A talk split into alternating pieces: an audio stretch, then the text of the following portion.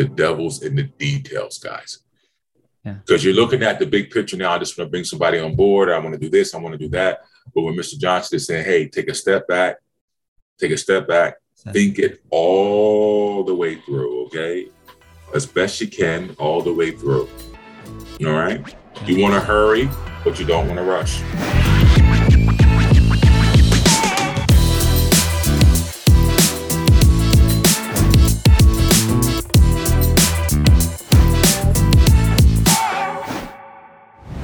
Everybody, what's up, and welcome to another episode of the Evolution Podcast. Today on the show are Ethan E. Heisey with us today. Welcome back. This is going to be a great one right here. Good short podcast, but it's going to be so impactful. Listen up. Definitely. And Mr. Johnson. Hey, everybody. Glad to be back. Uh, as always, hope you get something from uh, value from this and that you can take it in your life and do something with it. Awesome. So we're um, in the previous episode. What we tried to do is we tried to lock down 20 minutes. We really didn't stand up to this. we we it was a great episode. I think full of value. Um, and I think we got some um, also some takeaways from it, but also some some questions arose around tactically.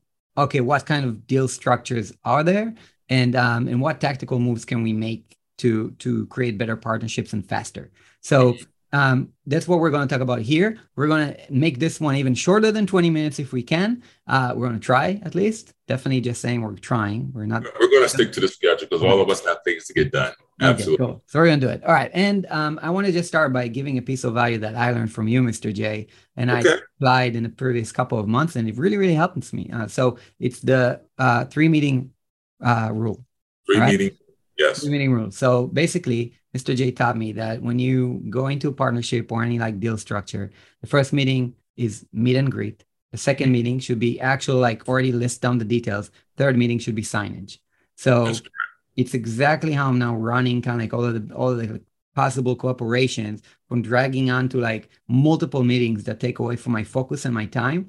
And now I just, you know, for anybody who wants to be serious, I'm like, hey, I have this three meeting rule, right? Like we just met, we see that we can work together. That sounds great. Next meeting, we're just going to close some details. Next meeting after that, just signing.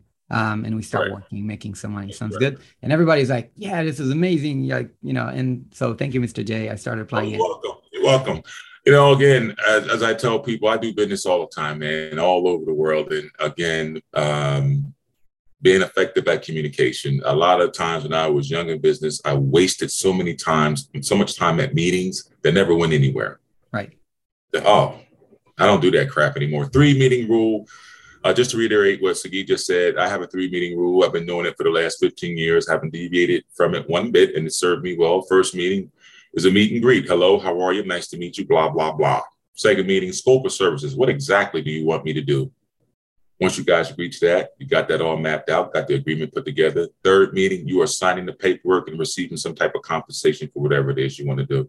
The reason I do that, because what it does is forces people, number one, to be productive and to be efficient at what they're doing. Your most valuable asset is always your time. You can always make more money, but you cannot make more time. So please, by all means, make sure you do not have people in your life that will waste your time.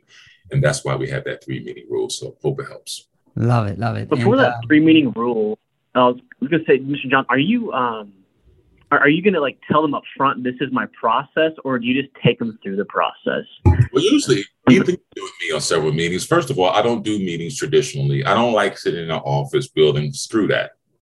You know, I, I make money outside of the building. I don't make money in a building. You know, what typically mm-hmm. what I do. Let me hear. Let me give you some advice on how to have a meeting. How about that one? How do I have a meeting?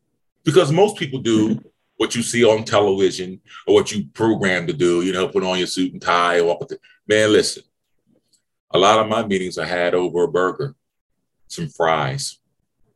They're just people, man. This is what I try to get people to understand. Underneath that fancy suit and tie and handkerchief and all that beautiful dress or that lovely hairdo, it's just a person. They're people. And the sooner you understand that, now they might have a lot of money, true. They might be people of influence, true. This is all true, but they are no better than you. This is what I try to get people to understand. So, how do you do a meeting? The first thing you're going to want to do in a meeting is to know who the hell you are. I mean that. I really mean that. It is an honor and a privilege for them to meet you as well. Do you understand me? Most people don't think about it like that, but it is an honor and a privilege for them to meet you as well. So, again, when you set up a good meeting, I advise a nice dinner. People tend to relax when they're not in the office. You kind of get to see they let their guard down a little bit. Ethan, you were with me at dinner. You see how Mr. J is. Mr. J just talks to people. Right. You know, you just have to talk to people. The, the reason people don't do well at meetings because they're not being themselves. They're being who they think they're supposed to be. And, I, I just want to, sorry, sure. I just want to come in and shout out episode number seven of this podcast because we talked about that. And I already applied to Mr. J. I took like, I I think like two business deals I closed in a restaurant because I took them out from the office. So 100%. Uh, it works. Yeah, it works. It works. This is what I'm just trying to get guys to see, man. You have to not follow the crowd. You know, when everybody does the same thing. And that's why that's why investors get tired of meeting with people because everyone's pitching the same way. You know what I mean? You think I don't have guys pitch to me all the time? Half the business plan, I don't even look at them. Yeah. I'm just being honest with you because at the end of the day, really, believe this or not, and I'm sure most business people, very successful ones will tell you this, they have to feel it. Right. And that's something a lot of us don't talk about. How do you feel when you're doing your business? Do you right. feel intuitively like this is the right thing to do? Even with your partnerships, as you're moving forward, intuitively, your intuition, do you listen to that voice inside of you? All of us have that, don't we? We do. We do. But most of us listen to the negative, why it won't work, yeah. as opposed to saying, hey, this will work. This is what's going to happen. So that's my take. All right. So just to kind of like on, on the time that we have, um, okay. I want to go over. And by the way, guys, if you're not taking what Mr. J is saying here and like applying it, I already applied things from this Sultan podcast and I earned like a lot of money. So it's like you, this is gold. Like this, you know. So, um, Mr. J, what kind of deal structures uh, or maybe some case study that you can give us for like you know well, deals that you've done? I I, I love joint venture agreements. Okay. I love JV agreements, and because JV agreements are basically split down the middle. You come with what you come with, I come with what I come with, and we meet mutually in the middle, and then we move forward in, in that regard. So I'm a big fan of joint venture agreements. I'm also a fan of partnerships if the individual that I'm partnering with is the appropriate person. So mm-hmm. uh, I'm a fan of joint venture agreements. I'm not opposed to partnerships. Mm-hmm. Um, but again, if you don't have to partner, don't. So sorry, I'm, some people don't know what the difference, like joint venture versus partnership. What's well, when you have a, a, a, a joint venture agreement, um, you can go to YouTube. I don't like because I'm not an attorney. I don't like giving all no, the for sure. for sure. Yeah, but you can go to YouTube and look up what a joint. But a joint venture agreement. Let us hypothetical situation. Uh, you have your company. I have my company. Right. We decided to do a project together. Right. All right, but I don't want to form another company. Pixel perfect. Yeah, you don't. Store, right? Yeah, we're not, we're not, forming another company. We're just coming together doing this project. It's called the right. joint operation, joint venture agreement. All right. So you still keep all of your company. I still keep all of my company, and whatever we're working on together is what we would build the parameter of that contract out with. So that's one form of a deal, which is a joint venture agreement. You can also have a deal where you're uh, a silent partner, if you will, where you have a minority stake in the company, meaning I own 10%, but I have no voting rights. I have no rights with the company outside of I get 10% of the company's profits annually. So that's also something where a person is just, for lack of a better term, playing a silent partner position. They gave you an infusion of capital for a small percentage of equity in the company, and they're looking for a return on their investment over the next three to five years. So that's another position you can do, which is called an equity play. Love it.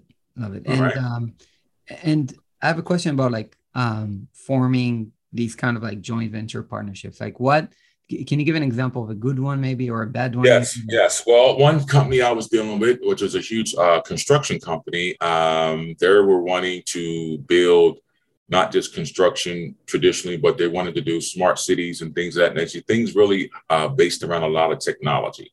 And obviously, Mr. Johnson has a drone research and technology company. So um, I, I have my drone company. They have their firm and they're saying, okay, Mr. Johnson, could we partner with TCJ Aerotech in reference to uh, drone technology? Uh, let us suppose uh, alternative power sources being EV, battery, lithium batteries for flight, whatever uh, category, if you will, will fall under the umbrella of what it is that Mr. Johnson's company does.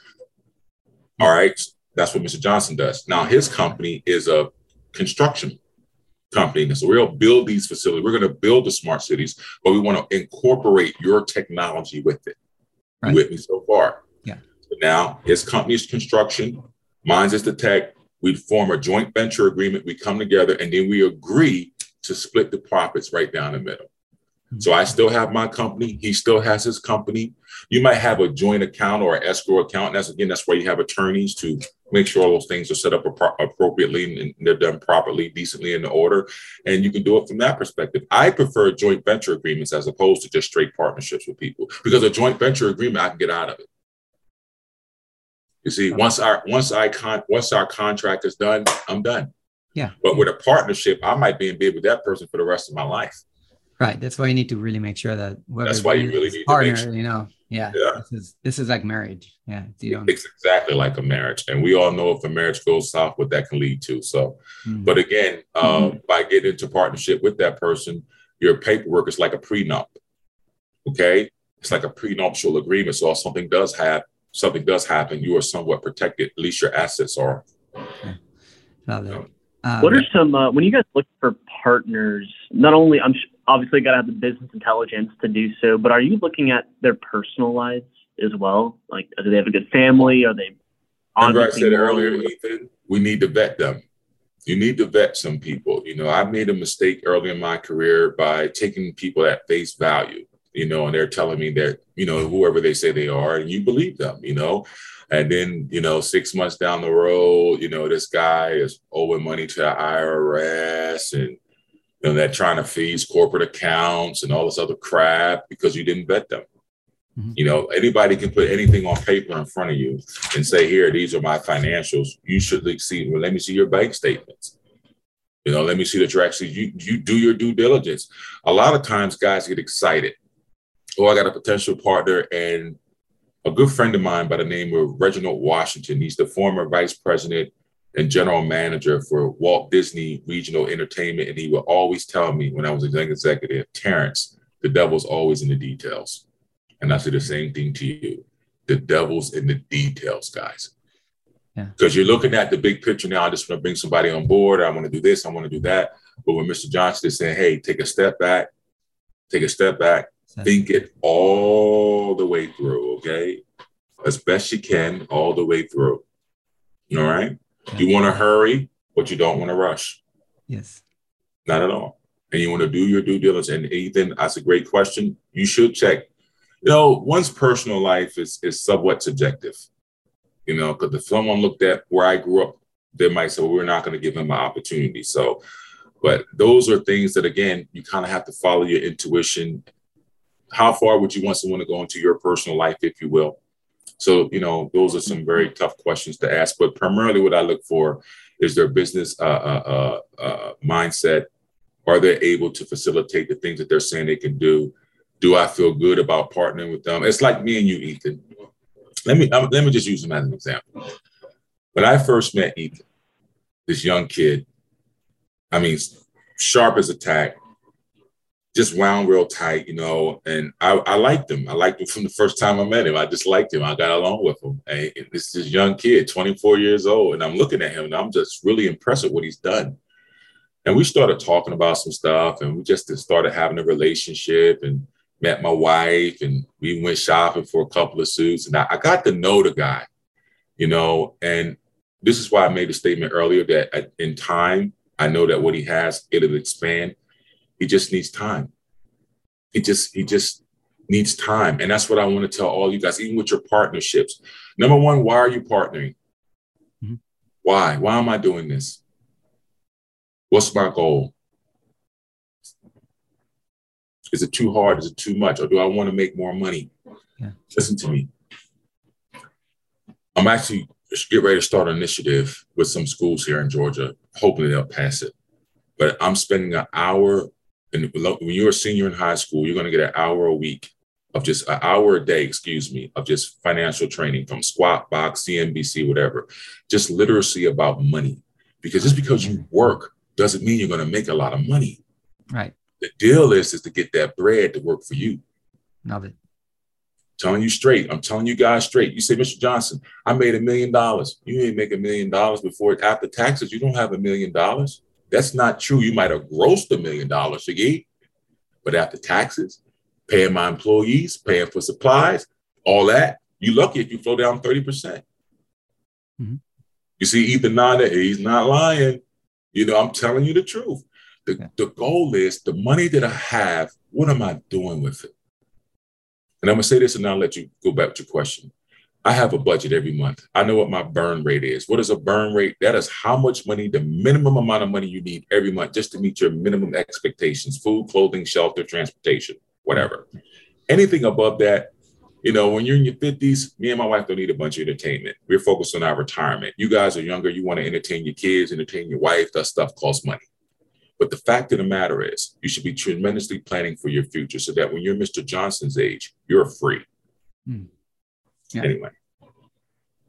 That sounds that sounds great. Yeah, that definitely sounds like solid advice. And um, you know, every time that I have a new thing coming up and I'm like talking to you, I get I learn new things about how to, you know, um one of the things that I would say is also like it's it's the thing that will I think help you the most uh, to all of you you know young entrepreneurs out there is just to whenever you bring someone onto a partnership or anything like a joint venture, just make sure that you already have a relationship with this person. And the relationship was built over time. And that would be like the best gatekeeper to bring people into your life and business. Like just, you know, you already have a relationship with someone. Um, but, well, let me share this with you. I had a conversation with another mentee last night. You guys are actually kind of asking the same similar questions. He's looking to expand his network and things of that nature. He says, Mr. Johnson, how do I do that? How do I, he said, you know so many people. I said, dude, it's simple. If you want to know a lot of people, you want a bunch of friends in business, it's simple. You know what you got to do? Listen, pay close attention. Be fucking friendly. what the fuck is going on? I don't understand people sometimes. I'm like, Mr. Johnson, I don't I don't have any friends with oh, oh shit, man. If you want friends, be friendly. When you go out, say, hey, how you doing? What do you do for a living?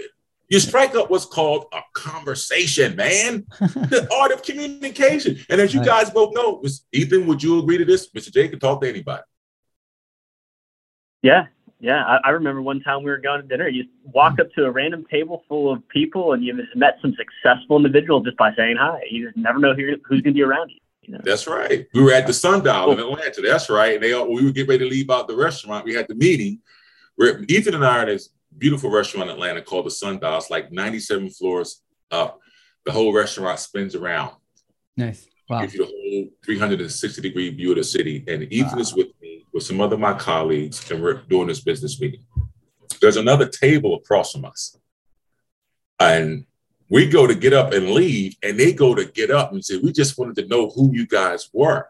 Because I have to admit, we were all looking really good that day, weren't Which, we? by the way, happens a lot some people just listen in to whatever you're saying for some reason. they just attract. But keep going. Yeah. Well, this is that's what Marie says. She says, "Honey, as soon as you start talking, everybody starts listening, even people from other tables. What is that guy talking about?" And the point I'm trying to make is the reason I have this is because I'm not afraid to talk to people. Mm-hmm. I'm not afraid. Don't misunderstand when I say this. Do I worry about what people think about me? To a certain extent, no. But of course, in business, you don't. You do want your perception to be one of of goodness. But at the same time, when Ethan was with me that day, the reason I brought him with me is to him to see this is what's available out here. Yeah. He just needed to see it that, hey, this opportunity exists. He's I'm sitting here with this guy, yeah. and I'm sitting here with these people from London, from over the, from different parts of the world, right, Ethan? Ghana, mm-hmm. all over the world. They come to fly in and meet with who? Mr. Johnson. And he, he says, Ethan, come with me. And so just so he could see and just experience it. And by having this energy and this persona and this perception of yourself, when we go to leave, a whole nother group that has nothing to do with us. Hey, what do you guys do? We just happen to overhear you guys speaking and blah, blah, blah, blah, blah, blah, blah. And I try to tell people, the secret is being able to talk to people. And if you can't get out and have a general conversation with a man or a woman of different races, different genders, different religions, whatever, my friend, you have limited yourself to a very, very small segment of the population. It is simple. If you want friends, be friendly. You want to make money, offer service.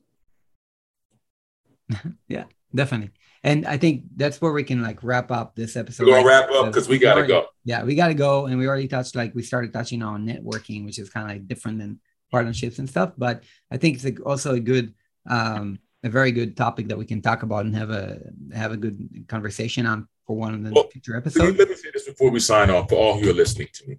I know we come to you guys every week and you hear us talking, and I know we're focused on our podcast. And my guys, Ethan and, and Sagi, are my guys. But I want to tell all of you who might be listening because I saw the analytics there. They're hearing this all over the world.